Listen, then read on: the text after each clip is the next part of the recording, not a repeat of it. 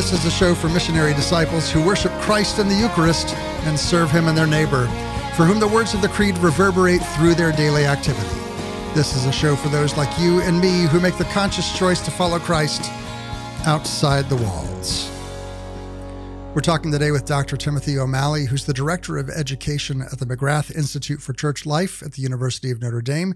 He also serves as the Academic Director for the uh, Notre Dame Center for Liturgy, he teaches and researches at Notre Dame in the areas of liturgical sacramental theology, catechesis, and aesthetics, and he's a member of the executive planning team for the USCCB's Eucharistic Revival. We've talked to him here on the show before. You can find the archives over at OutsideTheWalls.com, and we've talked about his numerous books, uh, many of which on the Eucharist, which is the subject of our topic today, but a little bit of a different tack than we've done in the past because uh, previously we've been talking to some extent about how we understand the Eucharist and how we, the things that we believe about the Eucharist. Today, we're going to be talking about how the Eucharist forms us individually and as a parish. He has a new book out called Becoming Eucharistic People The Hope and Promise of Parish Life. Uh, published by Ave Maria Press. It's part of the Engaging Catholicism series from the McGrath Institute for Church Life at Notre Dame. Dr. O'Malley, thank you for being with us today. Oh, uh, I'm always, uh, it's such a delight to be on, and thanks for inviting me back again. So I, am intrigued by this specifically um, because you use the term in the book, a Eucharistic culture. And uh, one of the things that culture draws to mind is that it is something that we participate in, but which is bigger than we are. It's not something that we set uh, so much as something that we uh, we embody something that forms us, something that uh, you know. If you if you're in the business world and you talk about company culture, it's a measure by which you look at all the actions that you do. There's all kinds of things to culture, but it's not something that I can just pull off all by myself. Uh, just by having the right belief or or spending enough time in a book, it's something that requires the whole community to be part of. So, as you're talking about becoming a, a Eucharistic people, this plural, uh, comprehensive word, what does it look like? Not just to go to Mass and to have Mass as an event or to have transubstantiation as a belief, but to have Eucharist at the center of who we are as culture. Yeah, I mean, I think so. I should note that like all my books, the title ended up not being mine. I, I mm-hmm. mean, I, I had a title that no one liked and it was rejected immediately by the publishers. They came up with Becoming Eucharistic People and they actually captured something that I didn't, which is that really the proposal of the Eucharist is so closely linked to the language of the church, right? Like, what does it mean to be the church? We're not a gathering of individual believers who just happen to engage in this or that religious practice, and in this case, right, the Eucharist. Uh, but it actually it's con- it's constitutive or essential to the identity of the church to understand us as a Eucharistic people, right? Um, we are people who gather around a memory, right? Uh, a memory that becomes present, but a memory of what God has done for us, that we're convoked by God, that it's God's action first rather than our own that really matters. We're convoked by this sacrifice of love. The presence of Christ that dwells convokes us, right? If I was to create a community of the blessed, um, if I was commu- like create my own religion, I would probably assemble people like me, that look like me, that thought like me, and that yet the Lord has convoked all the people, right? Annoying people, um, uh, you know, beautiful people, ugly people, all the people have been convoked not because we decided to sit down and be like, all right, what would it take to create a church? But because the Lord convoked us. And that's what it means to call the church Eucharistic through and through.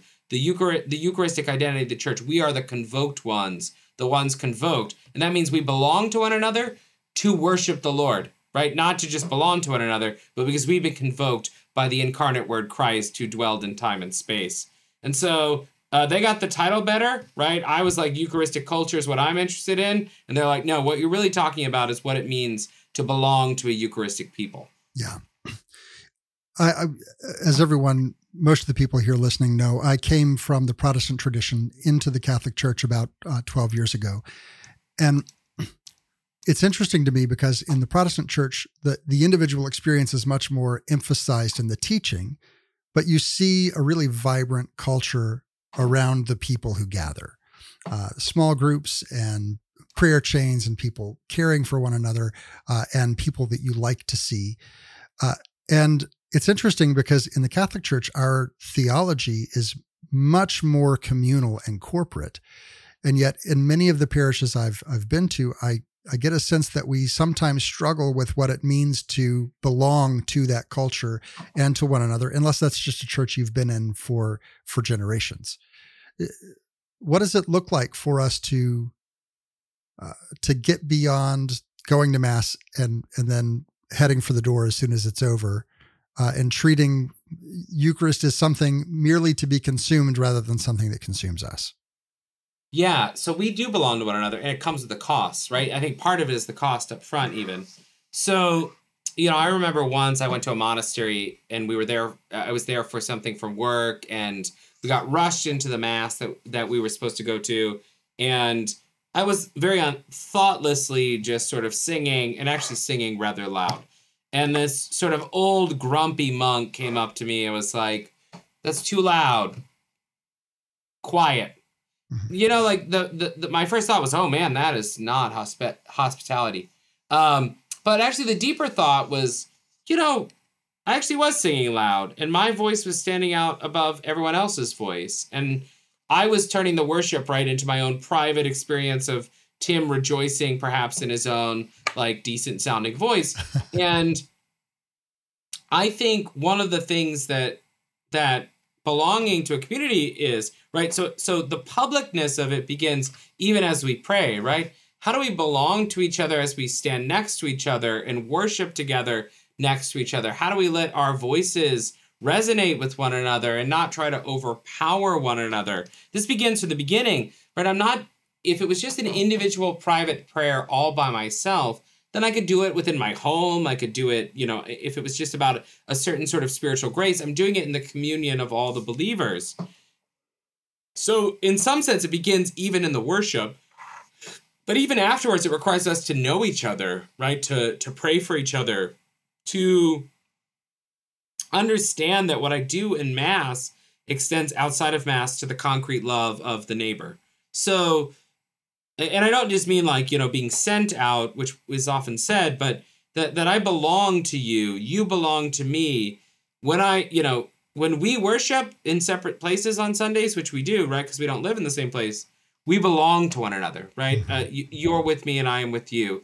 And that's part of our belonging to one another. And that's part of what we bring to Mass. It's not private, it's not just individual Tim, but it's this communion. I should lastly say that that also means that like my personal private preferences for this or that uh, sort of liturgical style perhaps matters less than my belonging to this group of people, right? Like it's not assembling the group of people just like me, but it's actually called out of myself to belong to the people that I actually live closest to.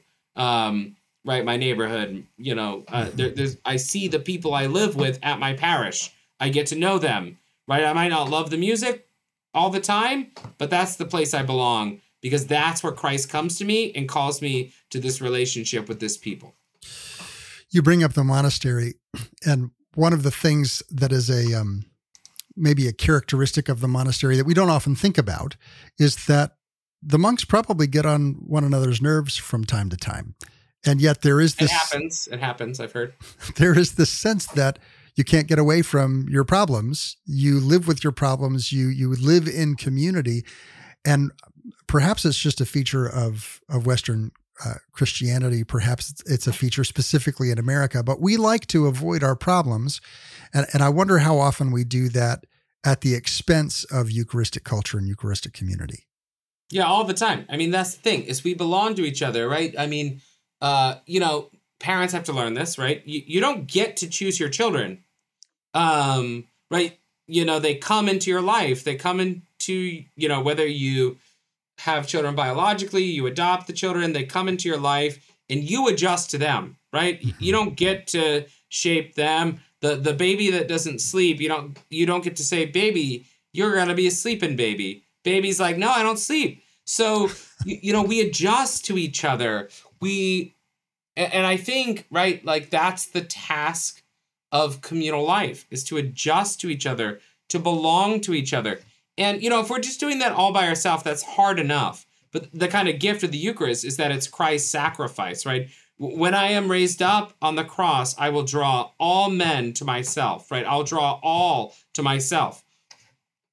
Right? That's the sacrifice that's offered. It's the it's Christ's love that draws us together, right? Um, love one another as I have loved you, right? That this is the love that draws us together. It's what St. Augustine meant by calling us the body of Christ. And then the Eucharist, we are to become what we've received. A community that walks with each other, even in our um, obnoxiousness. And we're all a little bit, bit obnoxious now and again. Mm-hmm. In this book, um, first of all, uh, it's I want to point out that not only can you get this book individually, wherever fine books are sold, it's uh, on Ave Maria Press, but you can also, as a parish, uh, get a number of these books in bulk for a greatly reduced price. It also comes with a, a discussion guide. It's in English and Spanish. It's a perfect opportunity as a culture uh, rather as a parish, to begin to try and meditate on the mystery of the Eucharist to build that culture. But in this book, you take us through a number of different aspects of culture. Um, you talk about uh, Eucharistic uh, reverence, about formation, uh, about popular piety, and about uh, lastly that culture of solidarity. And I'm assuming that that in that you're referencing not only external solidarity, but also, again, that internal coherence with one another. Yes, I'm doing all those things. So let's, these four things are, are distinct and you've, you've brought them out, but they are also pointing towards that central culture. How, how do each of these in your mind help us form that culture of a parish. So let's begin with reverence.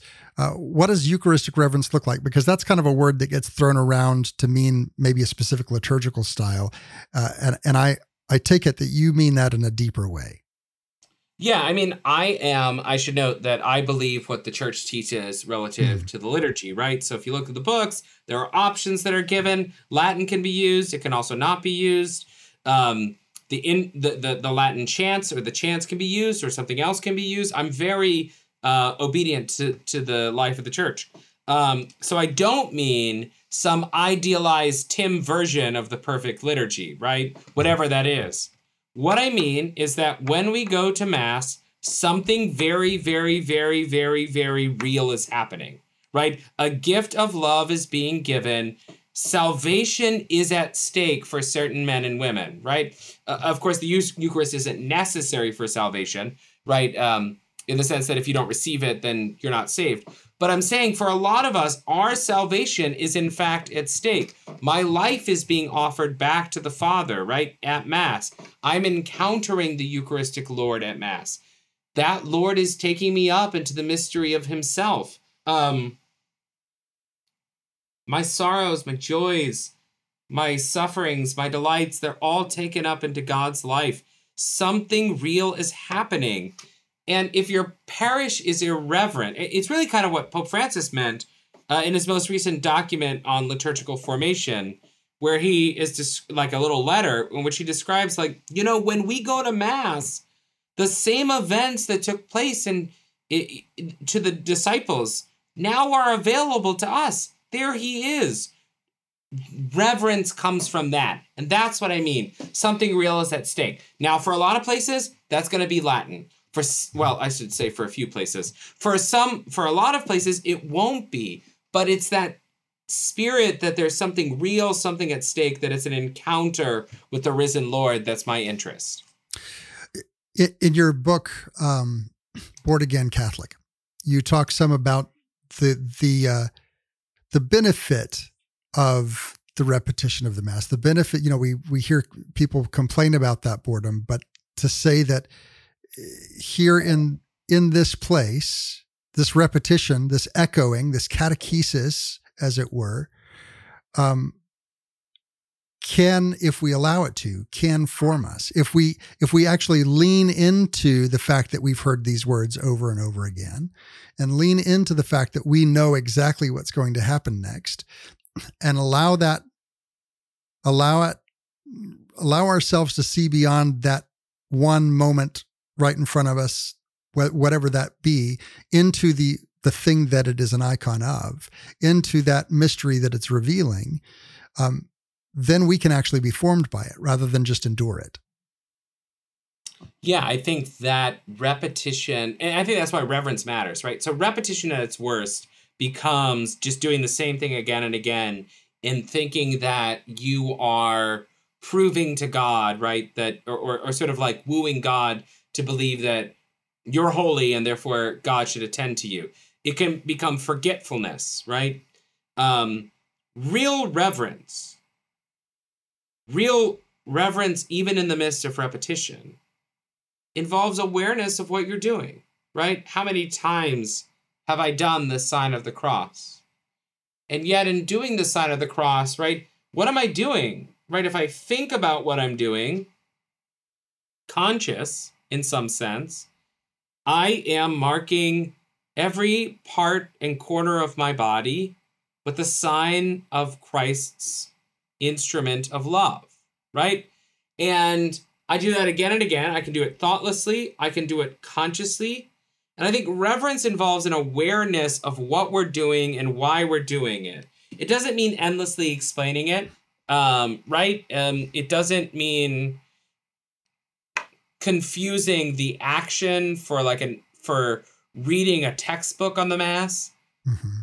Rather, it just means being aware of what we're doing and being conscious of it. It's like the first time you hold your a baby, your child, you don't right right I, I assume your dad so you know this like as you get really comfortable with infants you're like really kind of almost sloppy with them almost you know what you're doing you're picking them up but like the first time you hold your baby you're holding the baby with a tenderness that's distinct and i, I think that's what what the mass that, that same disposition is needed in the mass. It's a form of reverence.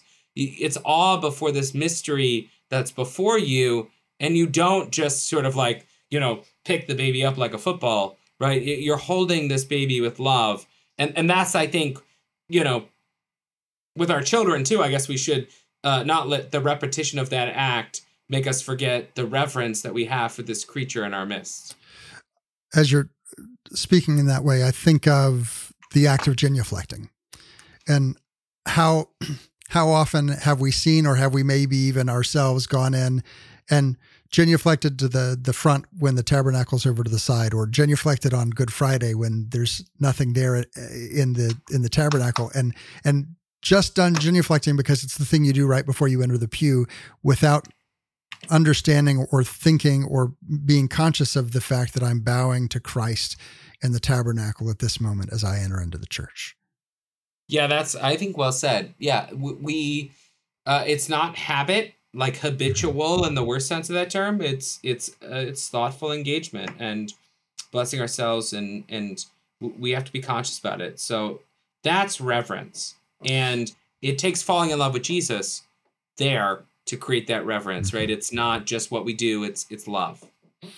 You also talk about an integral Eucharistic formation. We've just now said that it's not about repetition, it's not about uh, teaching, at the same time, we do have to allow ourselves to be formed. So, as we are trying to reinvigorate here in this Eucharistic revival, uh, reinvigorate our parish culture and our understanding of the Eucharist, what does, in your mind, Eucharistic formation look like?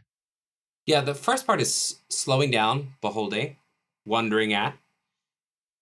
I was a part of a parish once that timed every Mass to try to get it under an hour that kind of effort forgets that we should behold and wonder at. We should begin with this act of beholding, of love. But of course, that beholding and love, right, um, requires you to know some things, right? It, it requires disposition. So it requires slowness. Um, and so, you know, one of the great, great texts that I always teach is Romano Guardini's Sacred Signs. And in that work, right, Guardini talks about, you know, uh, I had a student talk about this tonight. Um, incense, right? So, so why use incense? And his first reaction was, well, before Guardini talks about incense, it's going to be our prayers rising to heaven, right? It's just a representation of that. But actually, Guardini noted like it was like the woman who poured oil on the feet of Christ and poured out this oil um, on Christ's feet prodigally, right? That, that it was excessive. And, um, you know, Guardini notes that that's what incense is. It's extra, it's excessive, it's burns away as soon as you do it. Why do it? There's, you know, no sort of rationale for it. And I think you, part of then liturgical formation means being able to read the signs like incense and light and candles to behold them and to meditate upon them so that we see the gift of that, right? If that's the prodigality that the church approaches God with, well, how should I approach God, right? What am I willing to give or pour out of myself?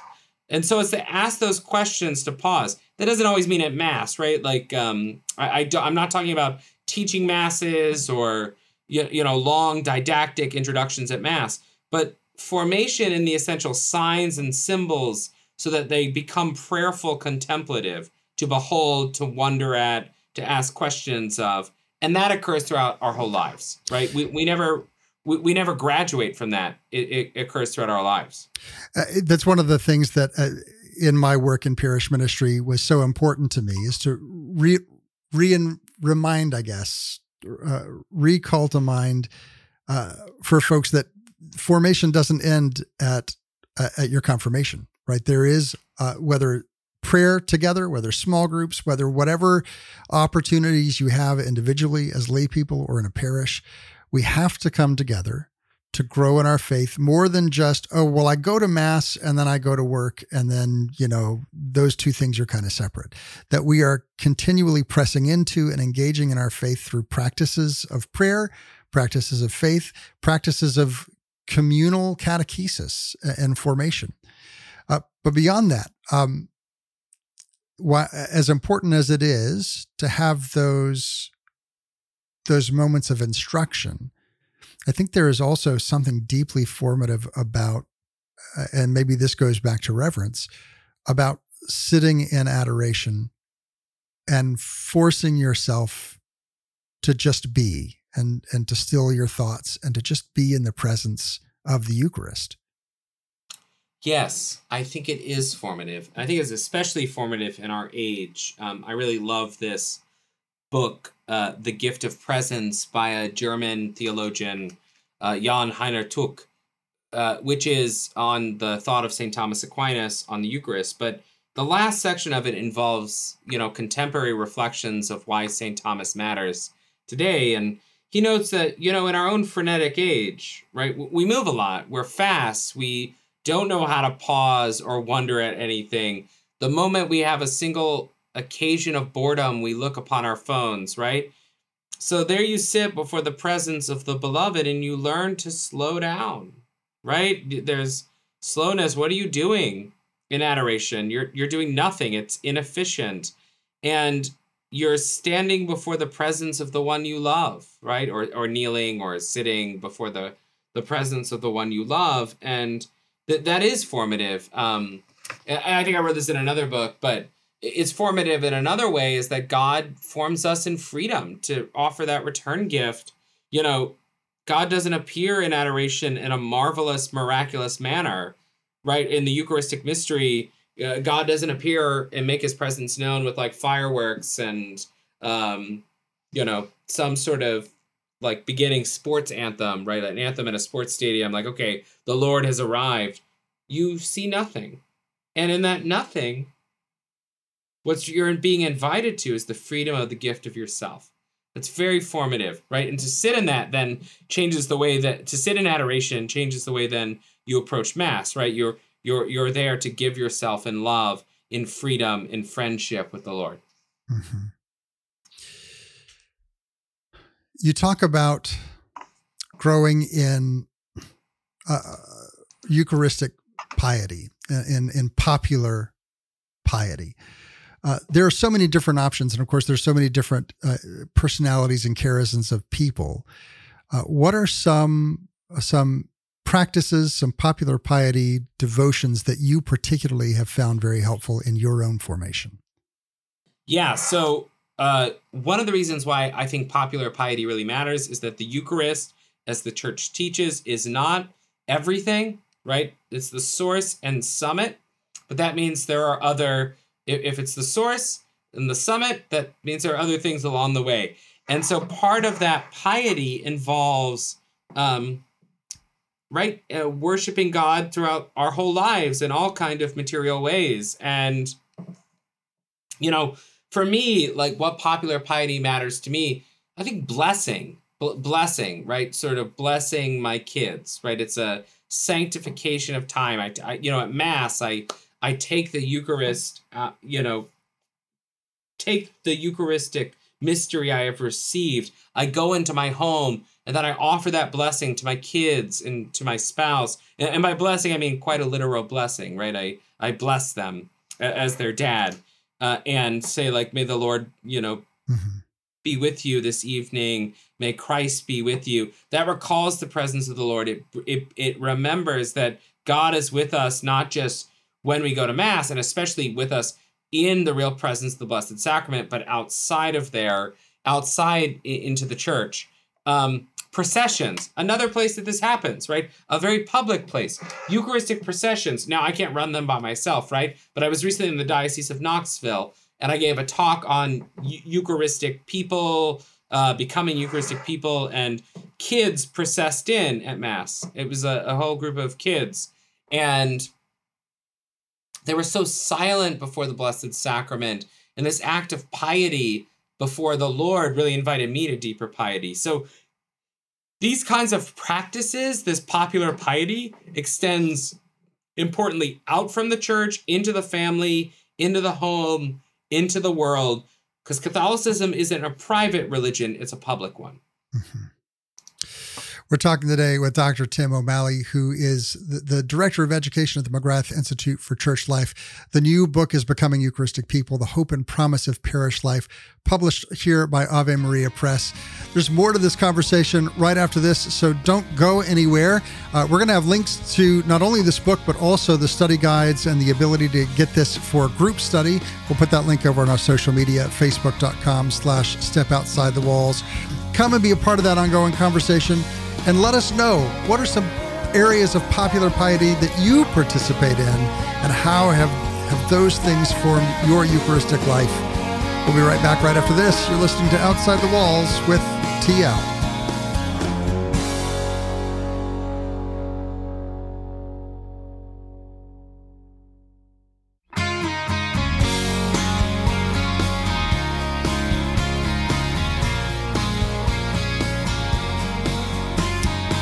Welcome back to Outside the Walls, where we explore the implications of our belief on our daily life. I'm your host, TL. We're talking today with Dr. Timothy O'Malley, Director of Education at the McGrath Institute for Church Life. Uh, we're talking about the new book, Becoming Eucharistic People The Hope and Promise of Parish Life, published by Ave Maria Press as part of the Engaging Catholicism series, part of the McGrath Institute for Church Life. Uh, Dr. O'Malley, thank you again for being with us. Oh, thanks. It's as I always say, it's great to be here. I want to return to the question of of popular piety, um, particularly because I, I, see it as as a way, as a you know, as we invest ourselves in specific devotions, uh, w- perhaps with other people in our parish community. I see it as a way to to break that mindset of, well, I go to church so I can go to mass and fulfill my obligation and so my kids can get their sacraments right? Uh, and into i am participating as part of something bigger with a bigger group than just myself. It's not just me doing it. and of course the eucharist should be uh, as the source and summit. It is also that. But in some way uh, popular piety maybe the the the free flow nature of it the the fact that it's not necessarily on so strictured and so rigorous, maybe it gives us an, an impression uh, that that faith is bigger than just the mass. Yeah, I think that's true. Faith is always bigger than the mass, and right. I think during COVID it revealed it. I, I don't know what your experience was. I'd love to hear mm-hmm. it. Um, but during COVID, right, so many people had no idea what to do but to watch live stream masses, which were at least in my assessment, highly unsatisfactory things, right? I mean, it worked for my wife and I. It was a certain comfort in hearing the comfortable words that we knew quite well. right? But it but there were options available to us as lay Catholics with families, uh, you know, with kids. You know, we knew a way to sanctify space and time through prayer and devotion. You know, even liturgy of the hours, which isn't strictly speaking popular piety, but something that could be done. And it was kind of a it, revealed, I think, to most of the church that what we were ready for, right? We've gotten to the point where like every Sunday we want to be fed, we want to be cared for. That's very beautiful. But we actually don't know how to do other things. And we, we don't know how to do those things that every Catholic should know how to do. And, you know, when the next pandemic comes along, are we going to be better prepared to pray ourselves if we can't go to Mass for a little bit? And um, I, I think that's the devotional life, right? I, I think it revealed that we were pretty dependent upon forms and structures, which again, I wrote multiple books on the mass. I'm not insulting the mass, right? But um, but I'm sure you you felt the same way. Partially, you know, we didn't turn to the things that that Christians throughout time and space have dealt with when they didn't have access to the Eucharist. Mm-hmm. Uh, we actually had a conversation about this uh, right around Holy Week of that of 2020 when everything was first coming down and this question of how do we sanctify our space and sanctify our time as families in the midst of this uh, and and there are those those opportunities but but again they felt very small they felt uh, not not as part of the community but as something that I'm doing myself uh, and and I look at that and I don't know that parishes have have necessarily recovered from the fact that we were all separated and doing the live stream masses. Uh, just this last week was probably the first time that I really felt uh, in our in our parish that things were starting to feel full again. I saw what, five or six uh, infants coming up in the line for communion, and then there was the noise again, and we could hear the the the children and the parents struggling to keep their kids uh, quiet, and it was just such a beautiful thing to hear that noise, um, because it was the a reminder of the vibrancy of of we are we're belonging to one another, and that's my noise, and I'm happy with it.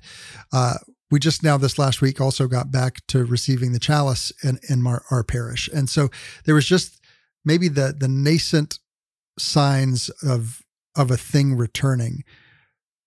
But there was a sense like when we were doing live stream masses, and then for a while we had outside masses that were um, in the parking lot, and the whole concept of what it means to be in the presence and for our kids to be sitting next to us and and taking in all that's going on and seeing all the signs and symbols of the church around us was just kind of lost as we were you know, dodging the hornets as opposed to staring at the stained glass.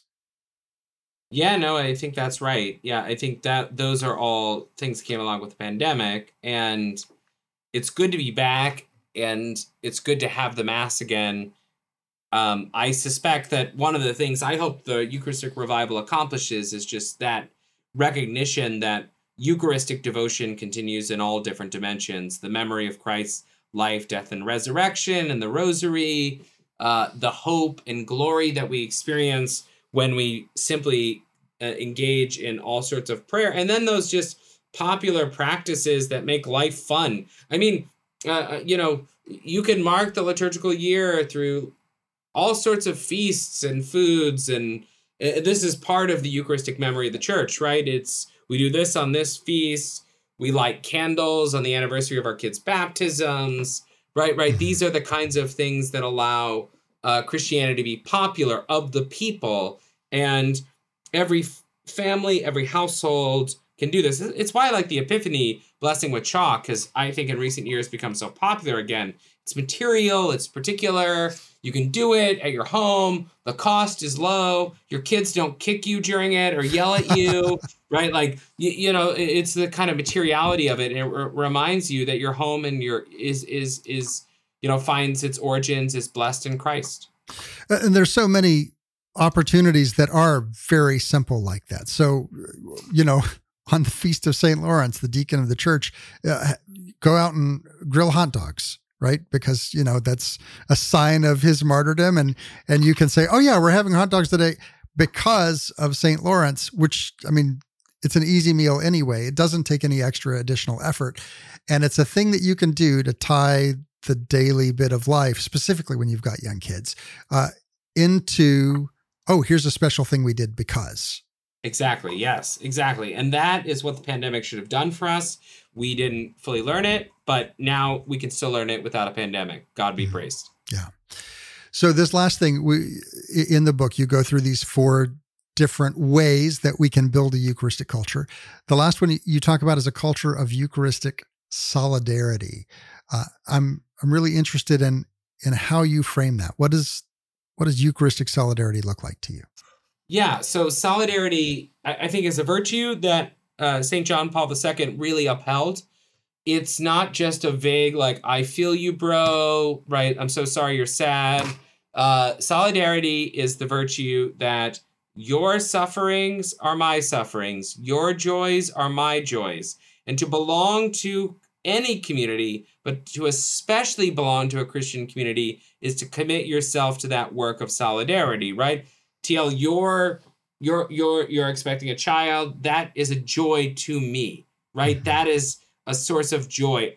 It matters to me. It's part now, if we go to Mass together, if we worship together, internally, that means we actually owe each other that commitment to one another. That I know that, that I pray for you, that I, I'm consciously aware of your joys and sufferings. So that's like an internal solidarity. It's linked to the Eucharist, right? The God who poured himself out in love for us in solidarity, who in solidarity still gives himself to us. Now we give ourselves to each other in communion. But also leads outside, right? That internal dimension in the parish, it leads to the neighborhood, right? It turns out your joys and sufferings are mine, but also my neighbor who may not even be Catholic, who may not even be Christian, their joys and sufferings are also mine. Their common good is mine. Right? So in a world where there's might be racism or injustice, right? The Eucharist isn't like some sort of first you have personal piety and then you have social justice. No, to adore Christ in the Eucharist is to recognize that that transforms every one of my relationships with my neighbor. Whereas Benedict, I think, brilliantly said in uh, Saint, uh, you know, Pope Benedict the Sixteenth said in God is Love, a Eucharist that does not result in the concrete practice of love is intrinsically fragmented, right? It requires this, it necessitates this. That's solidarity. So if your parish is like, oh man, we have beautiful liturgies, but we have no idea what are the political or social issues that my neighbors deal with, right? Bad news, right? Mm. Um, if there are people in your neighborhood are like, you, you know, struggling to pay their rent and bad news, struggling to eat, to, to they should be your friends. These are our friends. These are the friends that are our disciples, and that's the external solidarity too. So in a place in a world where we in a world right as they say in the, the movie trailers uh, in a world where we feel so fragmented we feel so polarized and we feel disconnected from those even who sit next to us may, we might even not even know the names of the people in front of us or behind us on a given week what are maybe some some internal steps or some positive external steps that we can take? Because it might feel like too big a, a, a chasm to cross in one fell swoop. What are some uh, some, some integral steps that we can make to move ourselves towards solidarity if we feel the absence of it, and if we ourselves are unskilled in the practice of it? Well, I think uh, TL, you already mentioned um, small groups. I think small groups are essential for parishes to get to know each other. To you know, I, I've been to parishes that perhaps artificially deal with this by doing some fake introduction at the beginning of mass, like go say hello to someone, right? Right. Uh, hello, it's good to see you. I don't know anything about you, and that that's sort of fake. But small groups, you share your lives with one another. You know, especially if it's mixed, right? It's not just a community of people who know each other, but people who are across the parish. Like, oh, I didn't know that about you, and th- this is, you know, you have to get to know individual persons, and so I think small groups are really key in this. Um, I also think getting to know our neighbors are key, right? Parishes and parish boundaries are key. That's why quite quite practically I go to the parish that I belong to. I mean, I also like the parish. I find it beautiful, but I go to it because those are my neighbors. I actually know my neighbors' joys and sufferings. And a parish, at least from a Catholic perspective, could be every single human being in that boundary, whether they actually are Catholic or not. I know them, right? I know who who they what their joys are, what their sufferings are. Um, and so I think that's really practical. And it, by the way, if you live in a neighborhood where it's hard to know your neighbors, that's probably step one is getting to know your neighbors. Um, hold a barbecue for your neighbors, get to know one another, hang out on the front porch instead of the back porch. Um, you know, extend out into the neighborhood so that we enter into this communion. I think people long for that. That's what the pandemic revealed. We are not creatures made to be alone. We are creatures made to be together. Yeah. Do you have a story of of that kind of outreach and in the difference it made for you? Yeah, I mean, it's kind of uh, it's a story of my neighborhood. I mean, I was writing books during the pandemic, which was possible because there was nothing else happening. right. And my neighborhood became for me the place where we learn to take care of each other. And, you know, we're all Christians in the neighborhood, we're not all Catholics. Mm-hmm. Uh, many of us attend my parish. But here I am. I mean, I'm speaking to you at 10 o'clock in the evening on a random day. Of course, this is a podcast, so you could be watching it at any time. But that means my wife is at home with my kids, and she's been at home with the kids all day. This is like my third major event today. Folks in the neighborhood all helped Kara today today during this day where I was all away. Um, she helps everyone else. Our neighbor's husband is traveling right now. Um, we hung out together. We shared lives together. We shared the difficulty of the pandemic together. If someone's ill or sick, we're over at each other's house right away, delivering what's needed.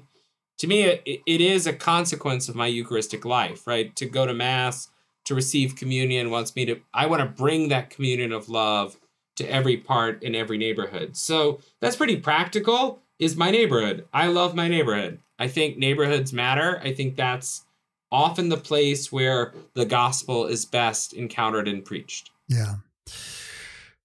Last question for you tonight is uh, about the Eucharistic revival. This is uh, the first time in 50 years that we've had this kind of Eucharistic Congress. Um, it used to happen on a regular basis, and now we're returning to it again. Uh, you're part of that planning committee with the bishops. What are your hopes uh, that that we'll get out of this as as communities, as individuals, and where where can we find resources to help ourselves uh, more fully participate in this? Yeah, so I think there's two things that really the Eucharistic revival are focused upon. There is the national event, the Eucharistic Congress. We must be honest that very few Catholics will be able to go to that. I mean, if mm-hmm. 80,000 Catholics go to that, that's but a margin or fraction of the Catholics throughout the country. I mean, many of them will experience an encounter with the Lord in the global communion of the church that large gatherings facilitate for us, right? If you go to a World Youth Day or something else, you experience that. What I really hope for folks is that they actually get to know their parish better, that they increase reverence in their local parish, and that they experience a deeper formation in their parish. They encounter Eucharistic processions and encourage worship in the family, in the home, and they love their neighbor you know what resources are there for this? I mean, my publisher will hate me for this because I think my book is a resource. I think the resource is just normal parish life. It's it that's the resource, right? It's the resource is a serious reflection on what it means to be a parish. I mean, you can buy my book, you don't have to.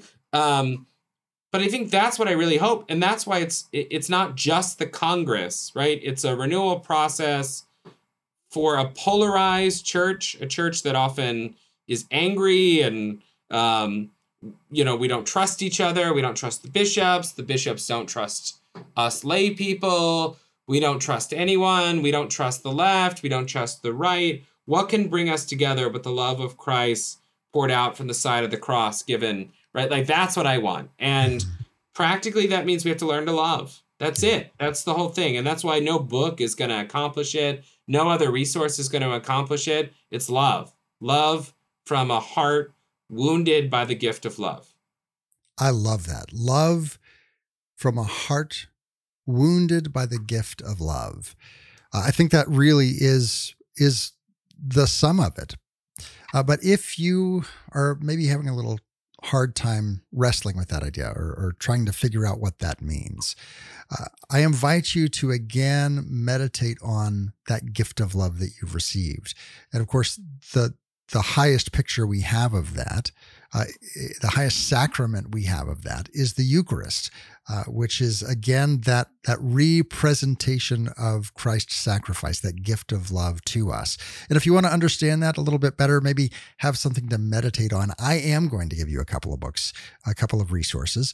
Uh, one is Dr. Timothy O'Malley's "Bored Again Catholic: How the Mass Could Save Your Life." That's on uh, our Sunday Visitor. Uh, there's a couple of others, both from the same series on Ave Maria Press. It's from the Engaging Catholicism series from the McGrath Institute for Church Life at the University University of Notre Dame. The first is called Real Presence. What does it mean and why does it matter? And the second is the book we've been talking about today, Becoming Eucharistic People the Hope and Promise of Parish Life. Again, that's available on Ave Maria Press. Uh, we've got a link to it over in our social media because you can get it for yourself individually, but there's also bulk pricing if you wanted to do something at your parish. Uh, get the free study guide, go through it with a group of people, and wrestle with these ideas together in communion and community uh, as a step on the journey uh, towards building that Eucharistic culture in your own parish. Dr. Tim O'Malley, thanks so much for being with us today. Oh, thanks. And thanks always for having me. It's always great to be with you. Uh, you're the best. If you missed any part of my conversation with Dr. O'Malley and you want to go back and listen to it again or share it with your friends on social media, have no fear. All of our episodes are archived over at OutsideTheWalls.com. Uh, there you can listen to today's episode, share it with your friends. And if you're looking for more, have no fear. There's always more. Each and every week, we record an extra segment that we make available to all those who support the show through Patreon. Our Patreon support community helps keep us on the air. And in gratitude, we record that extra segment with a deeper dive into the topic. So if you'd like to learn more about that, go over to outsidethewalls.com, click the Patreon link in the in the menu bar. Now, let's go ahead and turn our attention to our readings from scripture and from church history. That's the sound of our Verbum library launching up. Verbum helps you read scripture in light of church teaching by putting the magisterium at your fingertips, linking scripture to the fathers and doctors of the church, to the catechism, magisterial documents, biblical commentaries, and so much more. You can learn more at verbum.com. I'm struck by and, and, and in our readings today, really want to focus on the idea of, of loving one another, love from a heart wounded by the gift of love. What does it mean for us to love one another as Christ has loved us? What does it mean for us to love our neighbor as ourselves? Both our gospel and our reading from church history today are going to address that. The gospel today comes from uh, the Gospel of Matthew, chapter 5. You have heard it said, an eye for an eye and a tooth for a tooth. But I say to you, do not resist the one who is evil. But if anyone slaps you on the right cheek, turn him the other also. And if anyone would sue you and take your tunic, let him have your cloak as well. And if anyone forces you to go one mile, go with him two miles. Give to the one who begs from you, and do not refuse the one who would borrow from you. You have heard it was said, You shall love your neighbor and hate your enemy. But I say to you, love your enemies and pray for those who persecute you, so that you may be sons of the Father who is in heaven. For he makes the sun to rise on the evil and on the good, and sends the rain on the just and the unjust. For if you love those who love you, what reward do you have? Do not even the tax collectors do the same? And if you greet only your brothers, what more are you doing than others? Do not even the Gentiles do the same? Therefore, you must be perfect, as your heavenly Father is perfect. That reading comes from the Gospel of Matthew, chapter 5. And as always, Jesus looks at what was said and he raises it higher. He raises the stakes. He says, status quo is not enough you have to do what you can only do by the grace of God. these things that we're asking, they are they're difficult. They're beyond our natural selves. It is a supernatural thing to look at the person who persecutes you and to love them, to pray for those who persecute you, to love your enemies. But it's through that love, love from a heart wounded by love, by the gift of love, it's through that love that God breaks into this world in a real and ongoing, lasting way. And we hear the same thing from the sermon by St. Gregory of Nazianzen, where he says this Recognize to whom you owe the fact that you exist, that you breathe, that you understand, that you are wise, and above all, that you know God and hope for the kingdom of heaven and the vision of glory, now darkly as in a mirror, but then with greater fullness and purity. You have been made a son of God, co heir with Christ. Where did you get all this, and from whom? Let me turn to what is of less importance the visible world around us. What benefactor has enabled you to look out upon the beauty of the sky, the sun in its course, the circle of the moon, the countless number of stars with the harmony and the order that are theirs, like the music of a harp? Who has blessed you with the rain, with the art of husbandry, with different kinds of food, with the with the arts, with houses, with laws, with states, with a life of humanity and culture, with a friendship and the easy familiarity of kinship? Who has given you dominion over animals, those that are tame and those that provide you with food? Who has made you Lord and Master of everything on earth? In short, who has endowed you with all that makes man superior to all other living creatures? Is it not God who asks you now in turn to show yourself generous above all other creatures and for the sake of all other creatures? Because we have received from him so many wonderful gifts, will we not be ashamed to refuse him this one thing only, our generosity? Though he is God and Lord, he is not afraid to be known as our Father. Shall we, for our part, repudiate those who are our kith and kin? Brethren and friends, let us never allow ourselves to misuse what has been given to us by God's gift. If we do, we shall hear St. Peter say, Be ashamed of yourself for holding on to what belongs to someone else. Resolve to imitate God's justice, and no one will be poor. Let us not labor to heap up and hoard riches while others remain in need. If we do, the prophet Amos will speak out against us with sharp and threatening words. Come now, you that say, When will the new moon be over so that we may start selling? When will the Sabbath be over that we may start opening our treasures?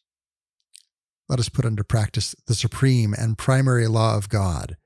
He sends down rain on just and sinful alike, and causes the sun to rise on all without distinction.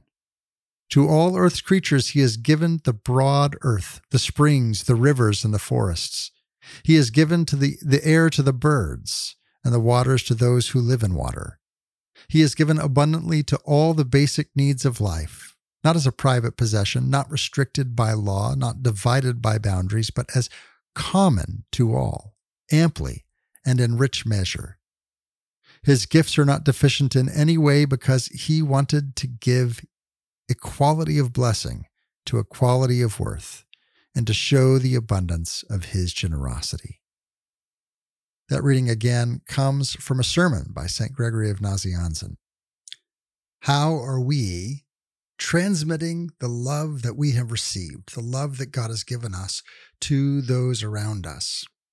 At the end of John, he says uh, toward to, to his disciples, "A new command I give to you: love one another, as I have loved you, so you must love one another. And further, he says, All will know that you are my disciples by the love you have for one another.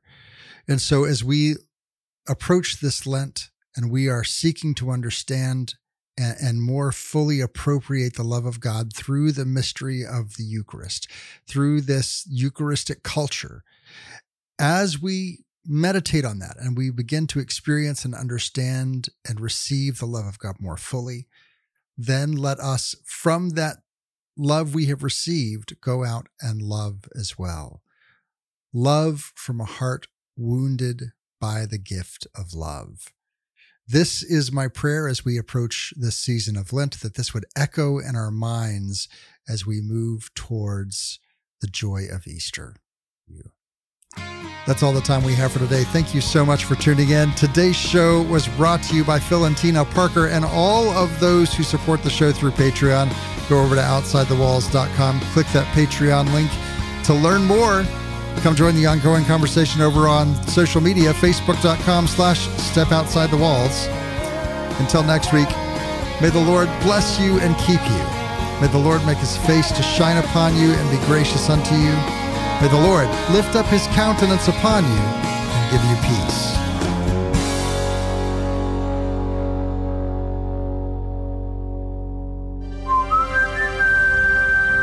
This podcast is part of the Spoke Street Network. For more great podcasts, visit spokestreet.com.